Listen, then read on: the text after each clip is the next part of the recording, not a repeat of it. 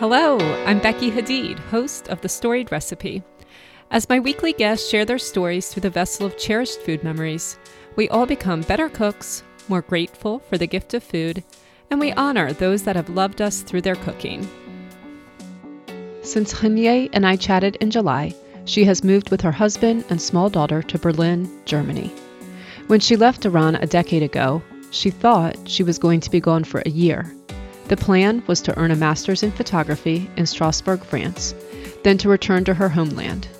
Instead, she fell in love, married, and moved six times over the following 10 years. And when she looks at the facts, she knows it's not her destiny to settle anytime soon. All this moving, adjusting, and learning new languages has given Haniyeh a strength and perspective that few of us can claim. Most significantly for me, Haniyeh challenges me to reconsider and redefine the word home. For her, it is a collection of mindfully chosen things, both immaterial and material. And I'm sure you won't be surprised to hear that food holds a significant role in this curation including the smoked eggplant dish she discusses from the place of her happiest memories, the north of Iran. Welcome, Haniyeh. What's your daughter's name? Nora. Nora. And she's just four? Yeah, she's just. Well, I hope it eases up for you. I really do. Oh, yeah. It's just, it's isolation. Isolation, it is kind of driving all of us crazy. But again, mm uh, you know, there's a lot of thing happening in life and in the world that you just have to say, I'm healthy and I have my family, my husband, my daughter, and yes, and yeah. this will end.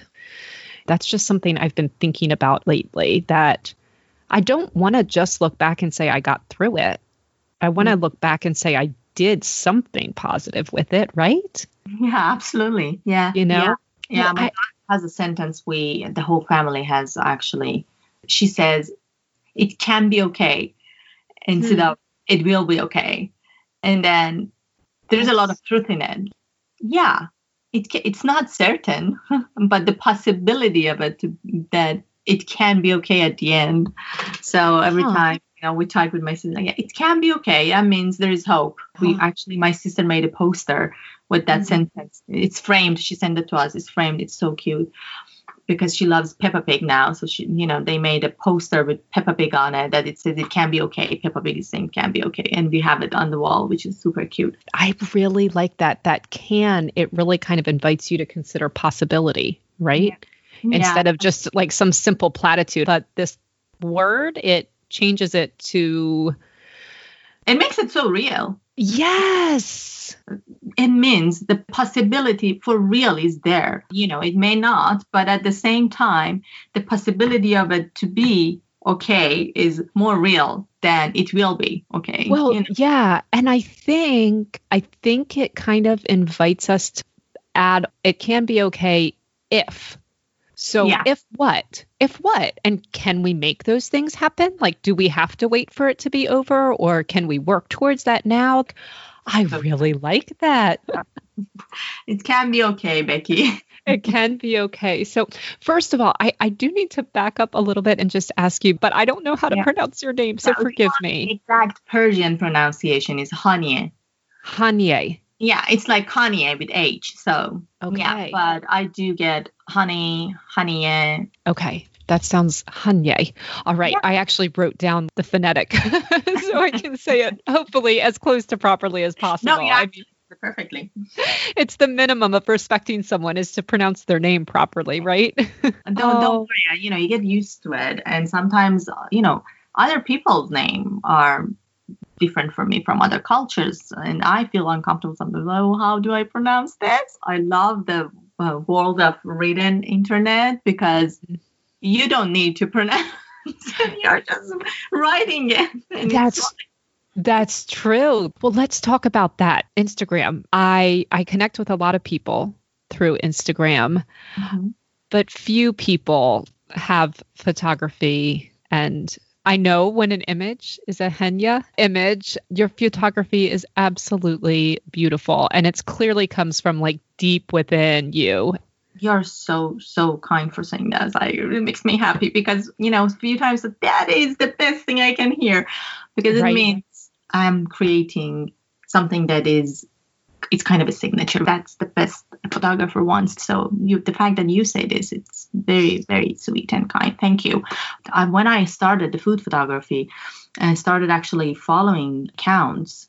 It wasn't like based on I never followed account based on followers, but just based on how good their work has been. And yeah, I was blown away.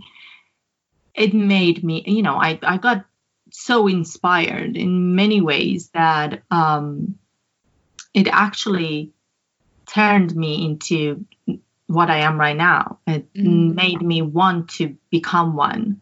It was once I actually got on Instagram and started following people that I'm like, wow, this is such a vast field with yeah. many possibilities that I can actually express myself. Uh, yes. So tell me, you said you just got to food photography two years ago, but someone doesn't just develop this level of skill in two years. That goes back deep. So tell me from the beginning your path to where you are now. Uh, I actually didn't touch a camera till I went to university in 2002, I believe. I have to, you know, switch the years because we have our own calendar mm, uh, the names of the month and dates and year is so different. Okay, this uh, is a Persian a Persian calendar. Yeah, yeah, okay. it's a Persian calendar. So uh, it's 1,400 there when it's 2020 here. So really. Thinking about it, uh, yeah, it was 2002 that I went to the university to study graphic design. Before then, you know, I always was passionate about art and painting. As a child growing up, I was just painting all the time, drawing. So I had that skill before. Mm-hmm. But then decided to do graphic design um, because I I was also looking at it as a career. I wanted to be independent, making money, and you know, it was booming at the time. You know, especially being in a country that is developing, um, graphic design was something that I was thinking would be a good career for me. Mm-hmm. So uh, I went to the university, and the second year we started having these classes in photography. And I spent a lot of time actually in the dark room. I can tell you, eight hours straight, I would just spend in the dark room. So any free time I had, I was just there. Mm-hmm. And I think it was 2004, there was this Student Media Award going on in Ibda, Dubai. Mm. And then I submitted a photo and it, it was among the finalists. So I got invited there for about 10 days or something. Wow. And I didn't win the category, but I was among the finalists. That gave me another boost. Mm-hmm. So that's when it started. But even when I finished, you know, university and I started working as graphic designer, I did a lot of photography for, you know, the studio I was working for when th- there was photos involved, I would just offer to do it. Yeah, till 2009, um, I was a graphic designer. I was working full time, and then in 2009, I moved to France to do my master degree at the University of Strasbourg, mm-hmm. and there I actually picked my subject to uh, digital photography for my thesis.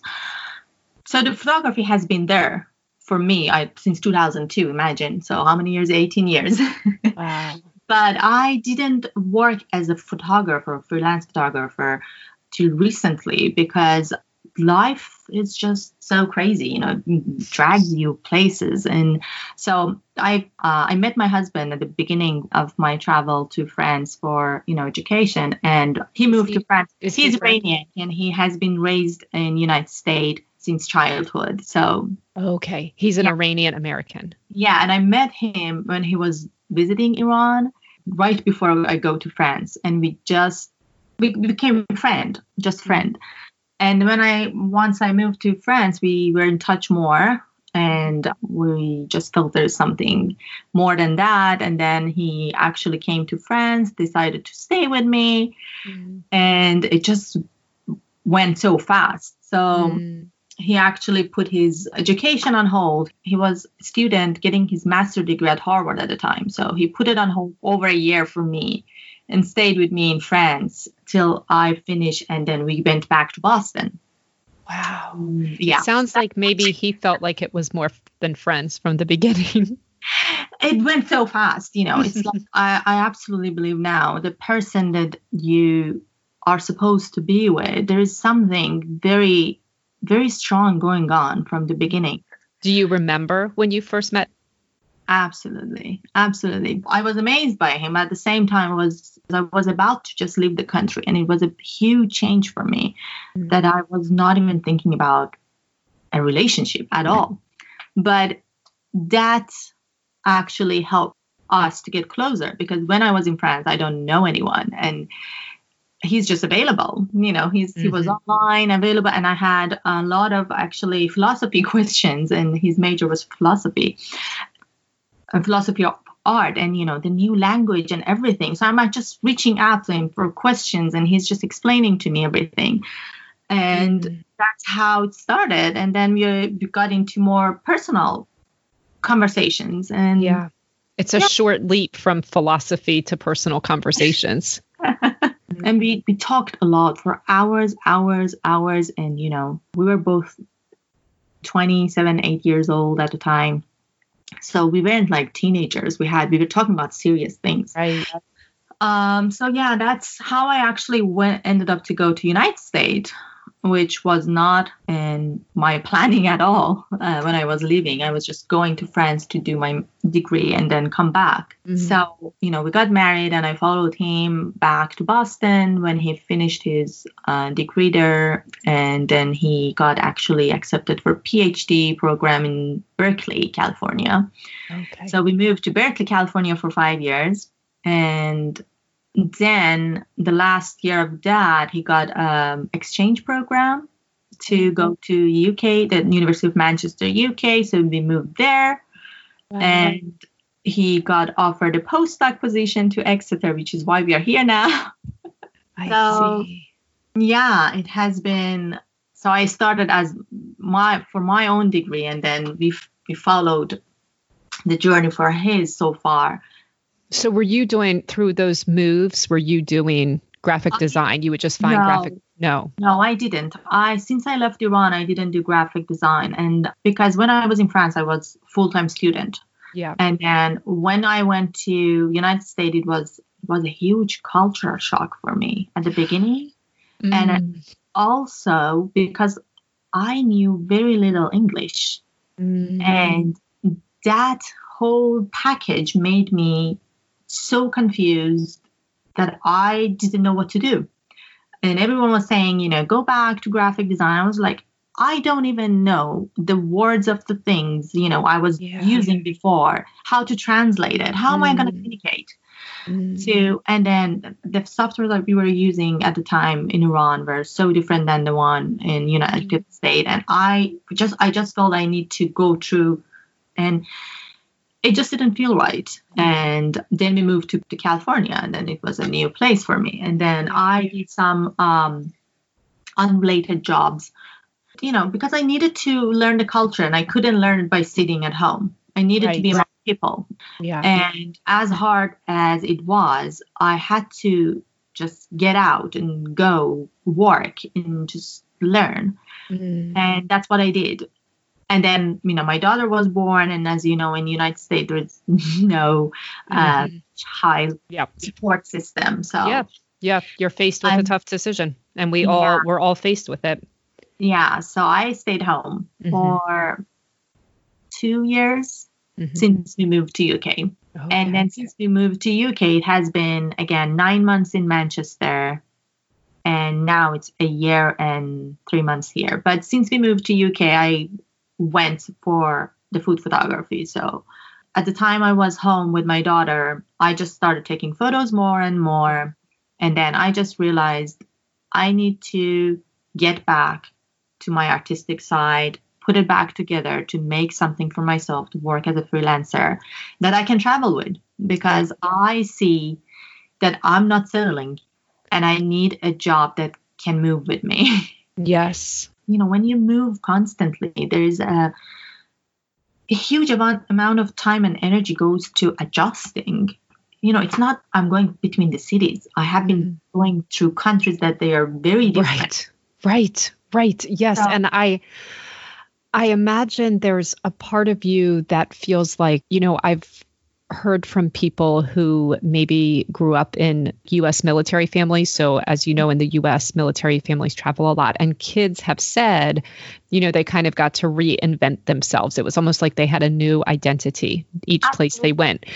And at some level, that's wonderful. But I imagine at this point in your life, you're like, no, I need to do something that's the same in every place that cements and connects me to my identity. And food photography does that for you.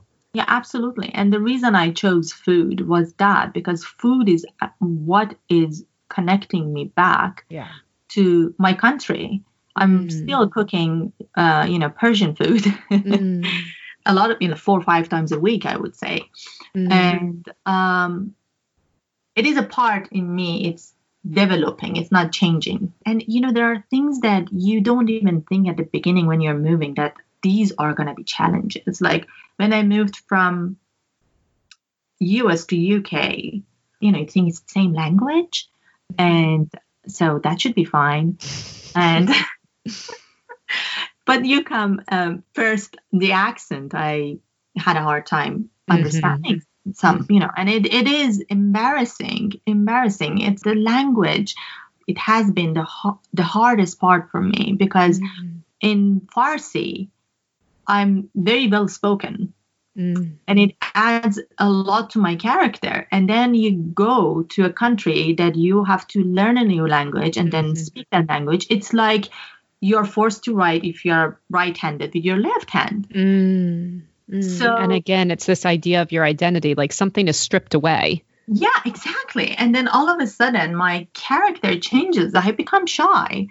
Mm. And I'm not shy when I'm talking in Farsi at all. So, mm. you know, it is, it's a huge, huge change. So, but the funny part was when I moved to UK, I didn't think, you know, the little things like banking is different Mm-hmm. For example, you know, you don't think like that. I mean, the way you do your bills for water and gas and electricity and all that is different.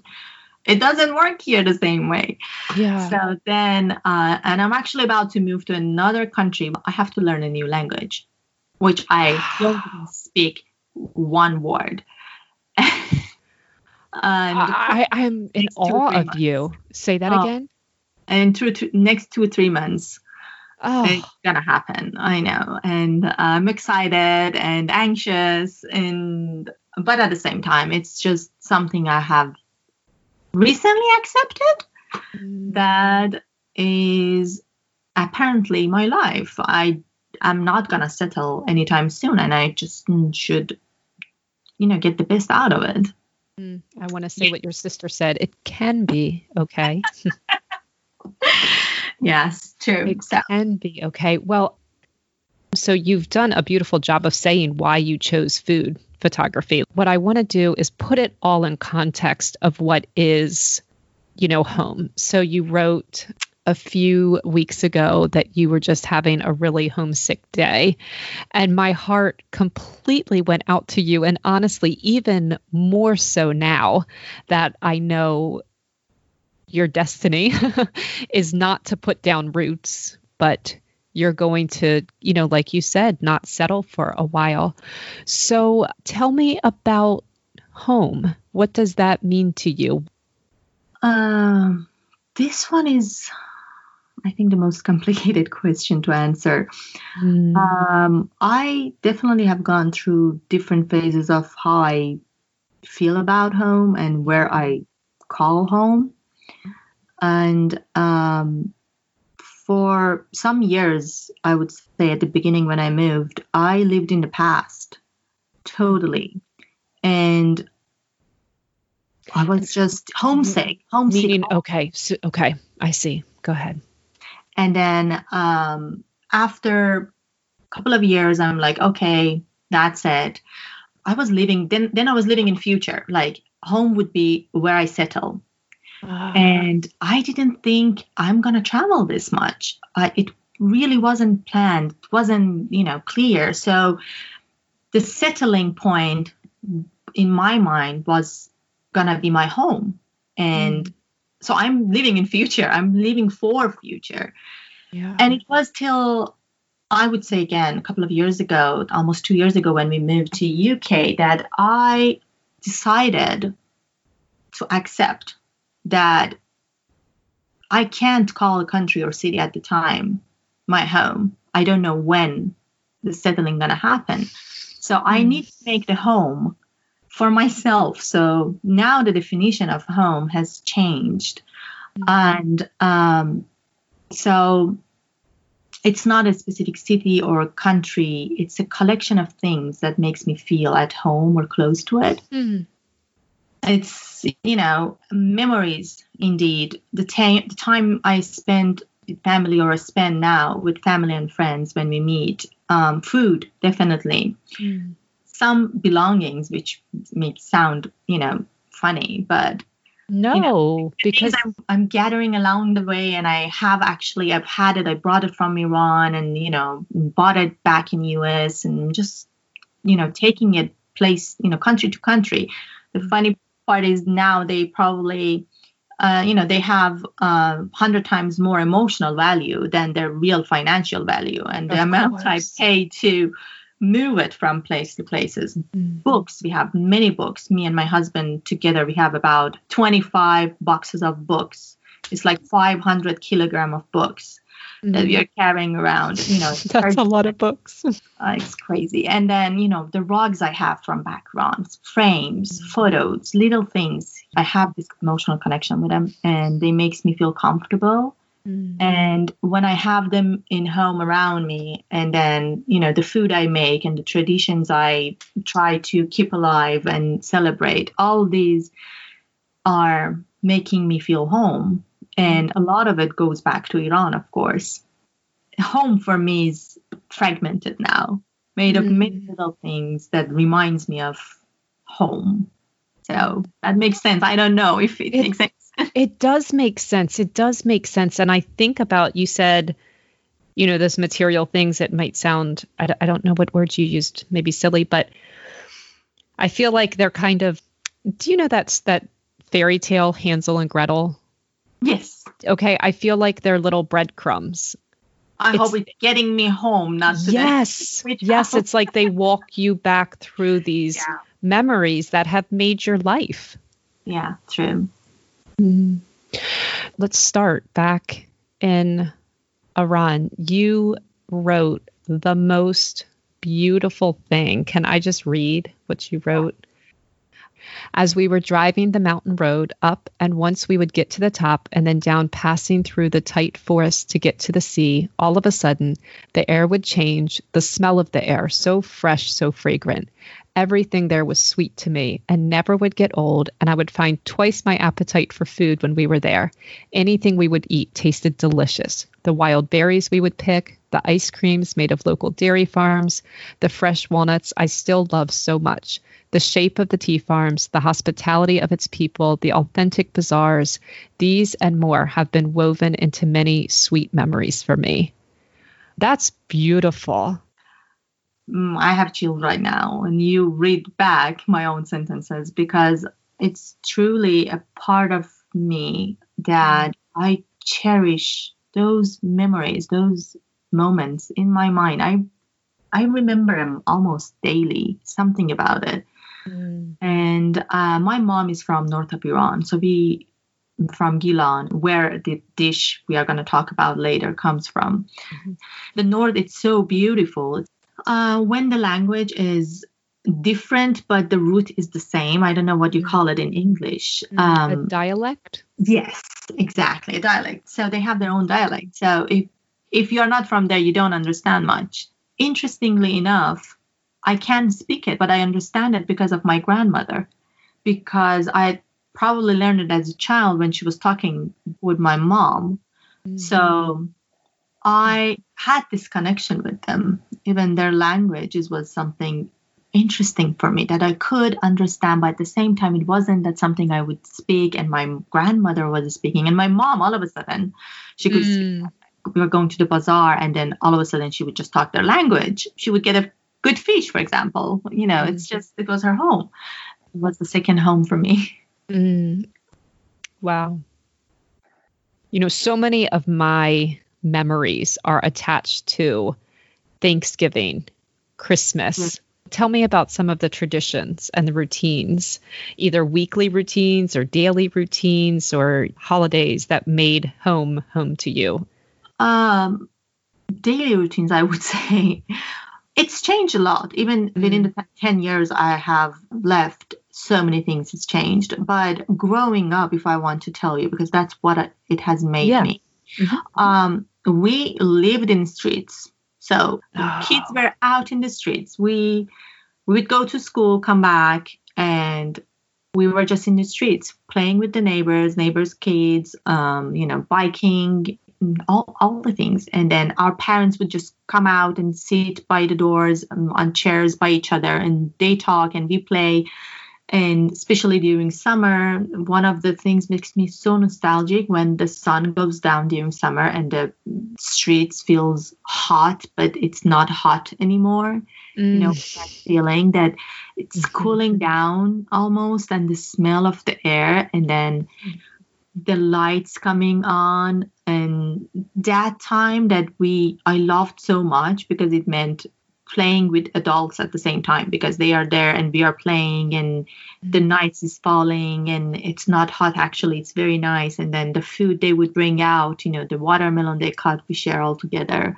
The berries we would the neighborhood i was living in till i was about eight years old uh, the houses they all had little gardens, mm. and um, you know they mostly they had fruits, uh, trees, wild berries and things like that. And then we would just pick from the neighbor's house. All together, you know, of course they would give us the permission, but that was amazing on a daily basis. We were out. Tehran is a very live city. Yeah.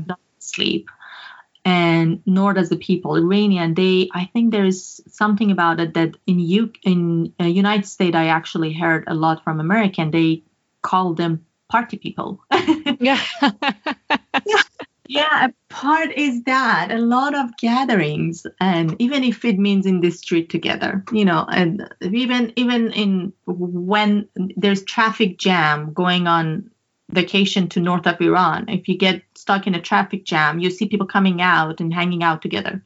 Mm-hmm. I'm like, you can't see that anywhere else. So and that was a part. That's being- amazing. Yes, I've never seen that. I've never oh. seen, you know, on the Beltway. I live in the DC area where there's some of the worst traffic in the US. I've never seen people get out of their car and just start to socialize. That's yeah. unreal. Yeah, and then they share food. Imagine we always have fruits in the car. You know, something very Iranian. and tea, tea flat, you know, tea uh, flasks, and then we just share food and talk and dance. People sometimes just put the music on high in the car and dance. Oh yeah, that's amazing.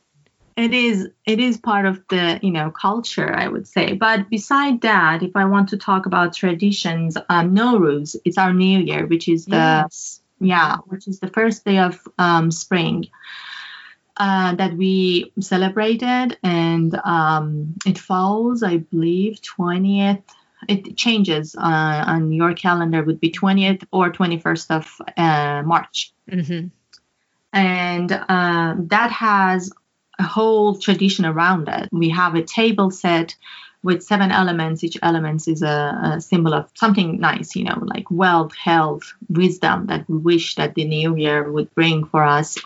So that's something I still celebrate. It doesn't matter where I go, I find all those elements, put up my table, and get up to celebrate. Mm. Because it's not like uh, your new year, it's always at midnight. Yeah. But our new year doesn't have a fixed time because the way it's celebrated, it's the exact moment, hour, the minute, and the second that the earth turns to spring. Isn't that amazing? It's, it is, but it means sometimes it's 3 a.m. yeah, we wake up. I remember my parents always, and uh, now as a parent, I appreciate it even more. They would wake up and they would get ready because one thing, one of the traditions is you buy new clothing for yourself and your kids and you wear them for the new year moment. Oh, and so you would put everything uh, old aside the week before that, everyone is um, do spring cleaning in the house. So mm-hmm. everything should be washed and clean. Mm. Which is very tiring, but at the same time, very refreshing. you get up, you hold hands around that table, uh, you say a prayer after, and then read poems, and then the elderly would give the younger ones uh, eidi, which is cash money, which is amazing.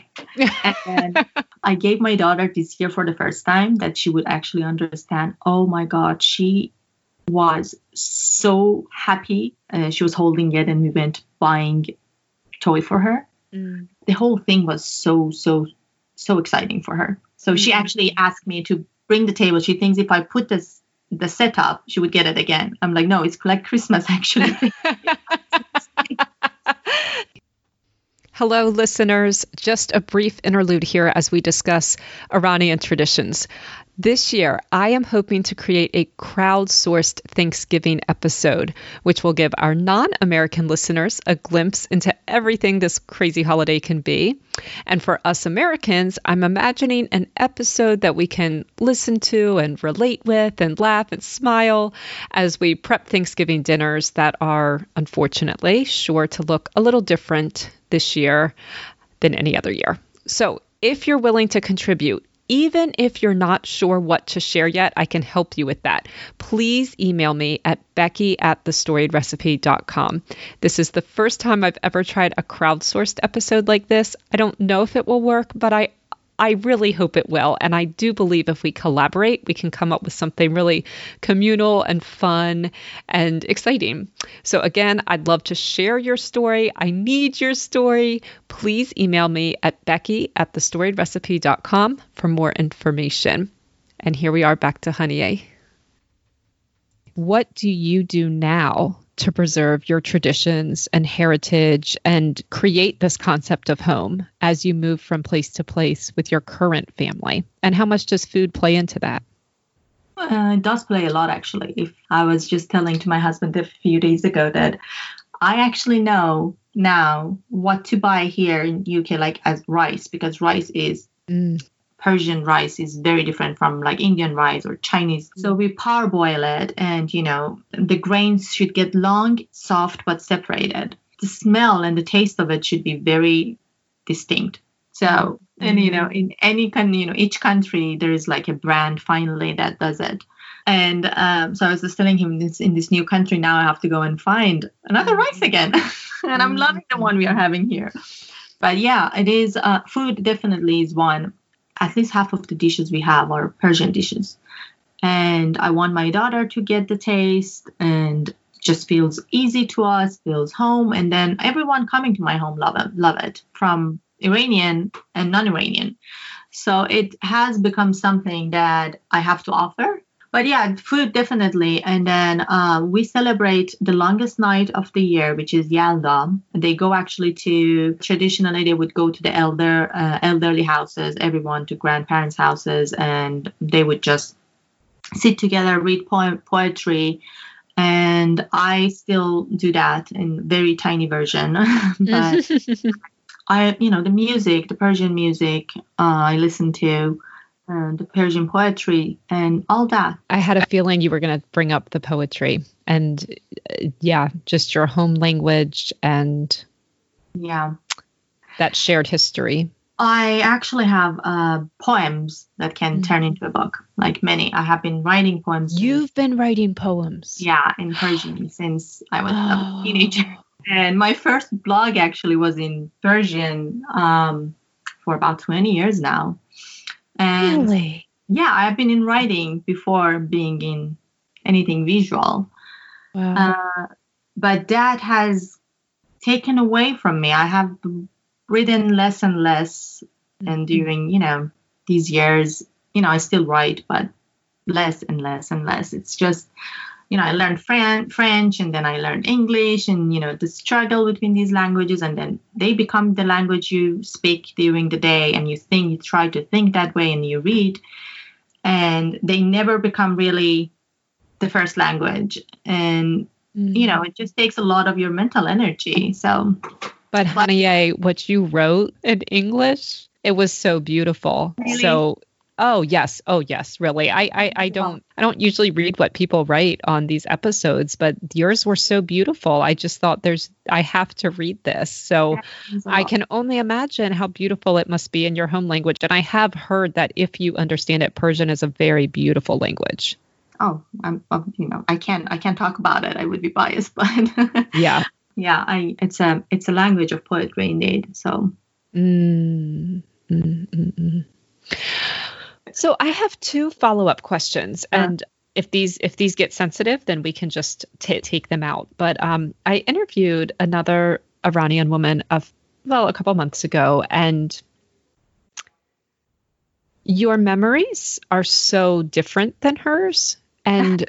And, and that's, I mean, of course, if you interviewed any American, if you any even interview any American about coronavirus, right? Some of us are largely affected, some are unaffected, right? So it's not. Unusual, but she had such a sense of um she does not live in Iran anymore. She had a sense of repression and oppression and scarcity. And your memories are celebratory and abundance and freedom. it is. So yeah. So let me tell you this. If Okay. I can talk about my life in a way that you say you never want to live my life, or I can talk about it in a way you say I envy how you're living, Mhm. and it's the same life with the same experiences. So, um, of course, I was born when there was war in Iran. I remember when they were bombing my own city, and Mm, I was in the shelter with my dad and my parents and the neighbors in the dark, and I was seeing when they were doing this the light coming from the sky and i knew that's not something good because we are hiding and people are scared but at the same time it looked beautiful to me. I was so young. I was like four years old. I'm like stars coming down and you know and then we ha- i remember broken glasses of our building after the mm, you know bombing of iraq. It is back goes back to mm, iraq and Yeah, iran yeah, war. I Mhm. was six years old when the war was over. Okay. and so of course i do have memories like that. I do have a lot of feelings about being a woman and being in a country that is not letting you to be absolutely free. But at the same time living actually in other countries has brought me this realization that you know I want I don't know is it the neighbors grass is greener or something like oh that? yeah, hmm the grass is always greener on the other side. yeah absolutely. And if you had interviewed me 10 years ago when I left Iran I probably had a lot more to say about what is wrong about my own country Mhm. but now I've lived in three different continents and um, different cities, even in this among the same country.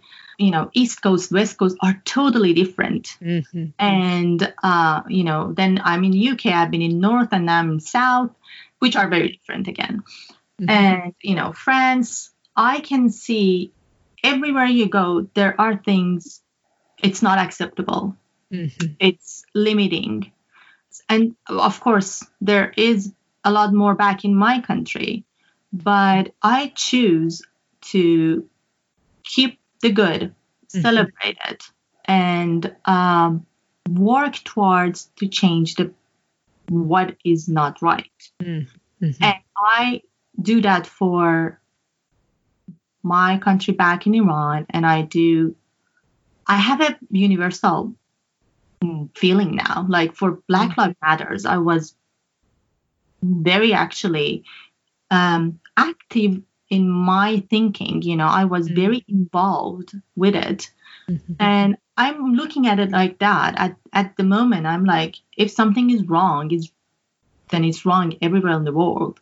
Mhm. You know what I'm saying? It's not. Yes. I, Mhm. I take the politics out of it Yeah. because if you want to look at it that way, you're just limiting. You're you're being biased. I don't want to be biased Mm. about, you know, if I, for example, if I don't agree with um, the way that the governor is, you know, running the country, it doesn't mean that I have to uh, banish everything good about it. Yeah. Yeah. You Mhm. know, there's, I don't believe in hundred percent evil and hundred percent, you know. So Mhm.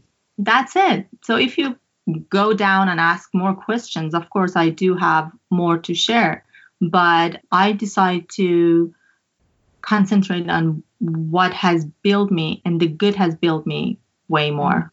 Than the dark sides, I would say. Mhm. I, or at least that's what I like to keep in and let go of the dark side. But Mm. yeah, well, Iran has its own mm. uh, yeah um, as you can imagine i think that is that is clear well, getting out of your car during a traffic jam and having an instant party. That's an amazing memory. You know there are there are a lot of things to cherish and when you realize them and you lose them that's Mhm. another thing so Mm-hmm, mm-hmm. Yeah. Well, a similar question that I have, I had this from the beginning, but I think this is a time to ask it is so you grew up in Iran, your husband was Iranian but grew up in the US. How much of a did you feel like you were bringing two cultures together into your relationship and into your home and into raising your daughter? Or did it feel like because his heritage was Iranian, that was like uh, seamless, you know?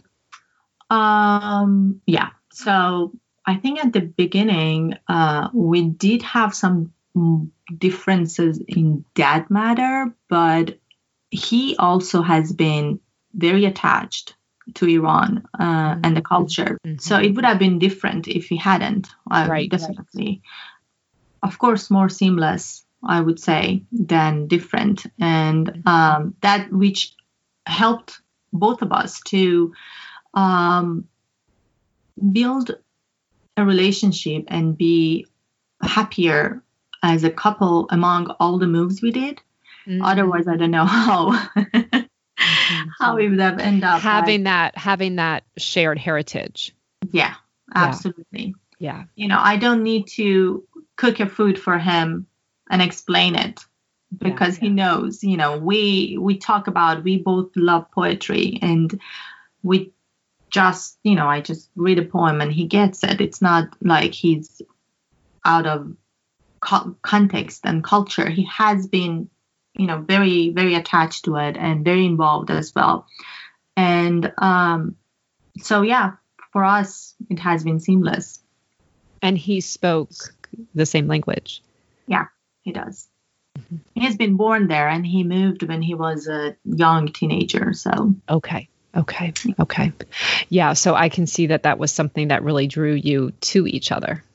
absolutely absolutely Yeah. Yeah. Yeah. Yeah. Mm, mm, mm, mm. So um, I think this is a good time to actually talk about the dish, like as we're Oh, talking yeah. about these memories and stuff. So first of all, tell me how you pronounce this dish. so it's mirza qasemi Mirza I know pronoun- Ghassemi. Okay. yeah yeah mirza qasemi and what it means is actually the name of the person who created it Really? so yeah oh. So Mirza means um, a nobleman. Mm. It was a title given to you know the royal people and um, you know the commanders and things like that. And Qasim is his name, his 1st name, and um, I believe he was the ambassador of Iran in Russia like 160 years ago. And then he was the uh, governor of the northern part we were talking about that where my mother is from and the dish is from he was the governor there and um, he just loved food and he created this dish Mm, Got it. But I love that story. yeah so this dish is 160 something years old and wow. yeah. And why did you choose this one? first i love it um, Mhm. i think you've made it i hope you liked it too. Yes. Well, anything with that much garlic, I'm a fan of. and I think a part that I absolutely love is that you actually uh, grill the eggplants on the fire. So it gets very smoky. I love that mm-hmm. smoke. Mm-hmm. And um, why I chose this dish, I wanted to choose something from Gilan, you know, from the north, because again, as we spoke a lot, I have a lot of associations yeah. and with food and you know good memories there. And another thing is, my mom made this more so many dishes. I was always fascinated by my mom making it because she was very loyal to making it on the fire, and we didn't have a barbecue mm, yes. space for it and so uh-huh. she was making it on the we had gas stove so you know it had flames so she would just burn them there and it was just amazing to me. You know i was at the height of the at eye level. Yeah the eye level. And i would see you know the flame just burning it and the smoke coming out of it and the smell and everything was just so delicious to me. Mm. that's why i chose it. It just came in my mind that mm. it should be this. Yeah that's such a powerful sensory experience to watch it essentially engulfed in flames and then again, what you read wrote about this was equally as beautiful. I'm going to read it also. You said, I have vivid memories of my grandmother and mother cooking this dish. I remember standing there and looking at the peels brightening up with the flames and turning red, then gray, and the smell was just amazing to me. This, well, first of all, again, that's beautiful. I just loved reading what you wrote. It really, I can tell that you love poetry, actually. Oh, cute. Um, in terms of making this, uh, I don't think I achieved. it almost sounds like the eggplant was on fire, and I was scared to do that. I cooked it on my g- grill outside, but you really, uh-huh. I mean, you guys really just set set this thing on fire. Yeah, basically. it burns. It really like when touch the skin, it gets um, powdered in your hand. It's ash. The skin turns yeah. to ash. So it's hot. You turn that flame up high. Yeah. Okay. And then it's going to be there for a short amount of time because the meat in the eggplants, especially the one we have in Iran, are those narrow ones, mm-hmm. the long, narrow, sweet ones. So it gets cooked with that high temperature very fast. So as soon as the skin burns, we take him off. Okay. That doesn't take long. But I have done it on a flame back there in America that it wasn't warm enough mm-hmm. and it kind of cooked. Didn't get that smoke in it. Interesting. Yeah, I I think that I did cook it incorrectly, like you're saying, because honestly, I was thinking in my mind. So my husband's Palestinian, uh-huh. So baba ganoush is something that we, you know, make with eggplant, and that's very different. It gets like kind of mm-hmm. limp, you know. But what you're doing, the meat, like you can't you can't cube eggplant after you've cooked it for baba ganoush. It's soft, you know, it mashes. But this still remained somewhat hard. You couldn't mash it. You would still be able to cut it. Yeah, you will. Yeah. Okay. True. And because you are also gonna cook it again you know the next step you're going to have it you know cooked with the you know other ingredients. So it's going to get soft. At the end it's going to be mushy but not watery. Yeah i think what is important is you get the smoke in there. That's okay. that's what adds a lot of flavor. The way again the way you described it was so poetic and so beautiful I've enjoyed this so much. I think what my mind is really just filled with right now is this idea that you are getting ready to move again. And again, this idea of home. You know, it's so funny. Every interview turns into something a little bit different than I thought it would be. And this one has really been about what does home mean and and the idea of consciously curating your own definition of home. Mm-hmm. And that's what you've done with Iran. It's what you've done by gathering these things that you bring with you from place to place. It's what you've done by choosing a place or a career where you can maintain an identity from one place to another. It's a very fascinating concept to me. Thank you so much. Is there anything else that you wanted to share or say or make sure that, you know, listeners heard? Uh, about photography. Once I just decided to do what I enjoy, it turned into something that I now can't think of living without it. It yeah. gives me pleasure. I have many plans for it. I wake up every day with the love of doing it. So, what I want to say is try to find that thing mm-hmm. without overthinking about the future. It shouldn't be that you would be 100% free for it. It shouldn't be that you're settled to try it. What whatever time you have in hand. You know, I still don't have a DSLR. I'm still, you know, shooting with my point and shoot camera, which is very it's a very decent camera, but just go for it and put the fears aside and just try it. Don't even tell anyone you're trying if you're and do it and do it and do it over and over till it becomes what you want it to be. That point is, I think, where you are going to feel free. And that's what photography has done to me. It has brought this freedom to my life that I can say I'm leaving to another country that I don't even speak the language yet.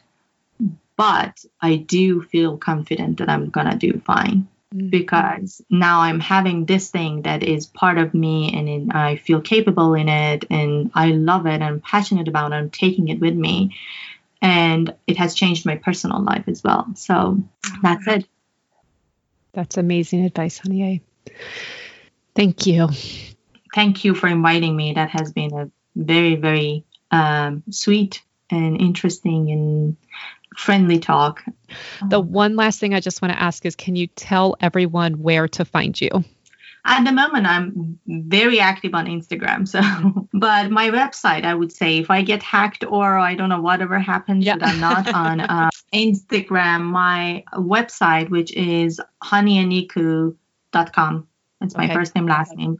You know, if you can email me through the uh, my website and keep in touch with me. Thank you so much, and you have a great day. Okay. Thank you. You too.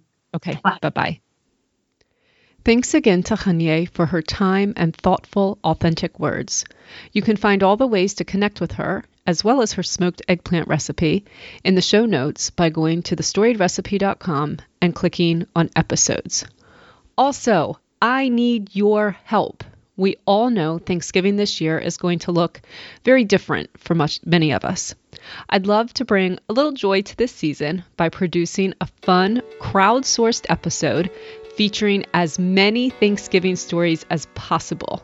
For more details, please email me at becky at thestoriedrecipe.com. That's just becky at thestoriedrecipe.com or direct message me on Instagram at thestoriedrecipe.podcast. Because this podcast audience is a global audience, fewer than half of the listeners are American.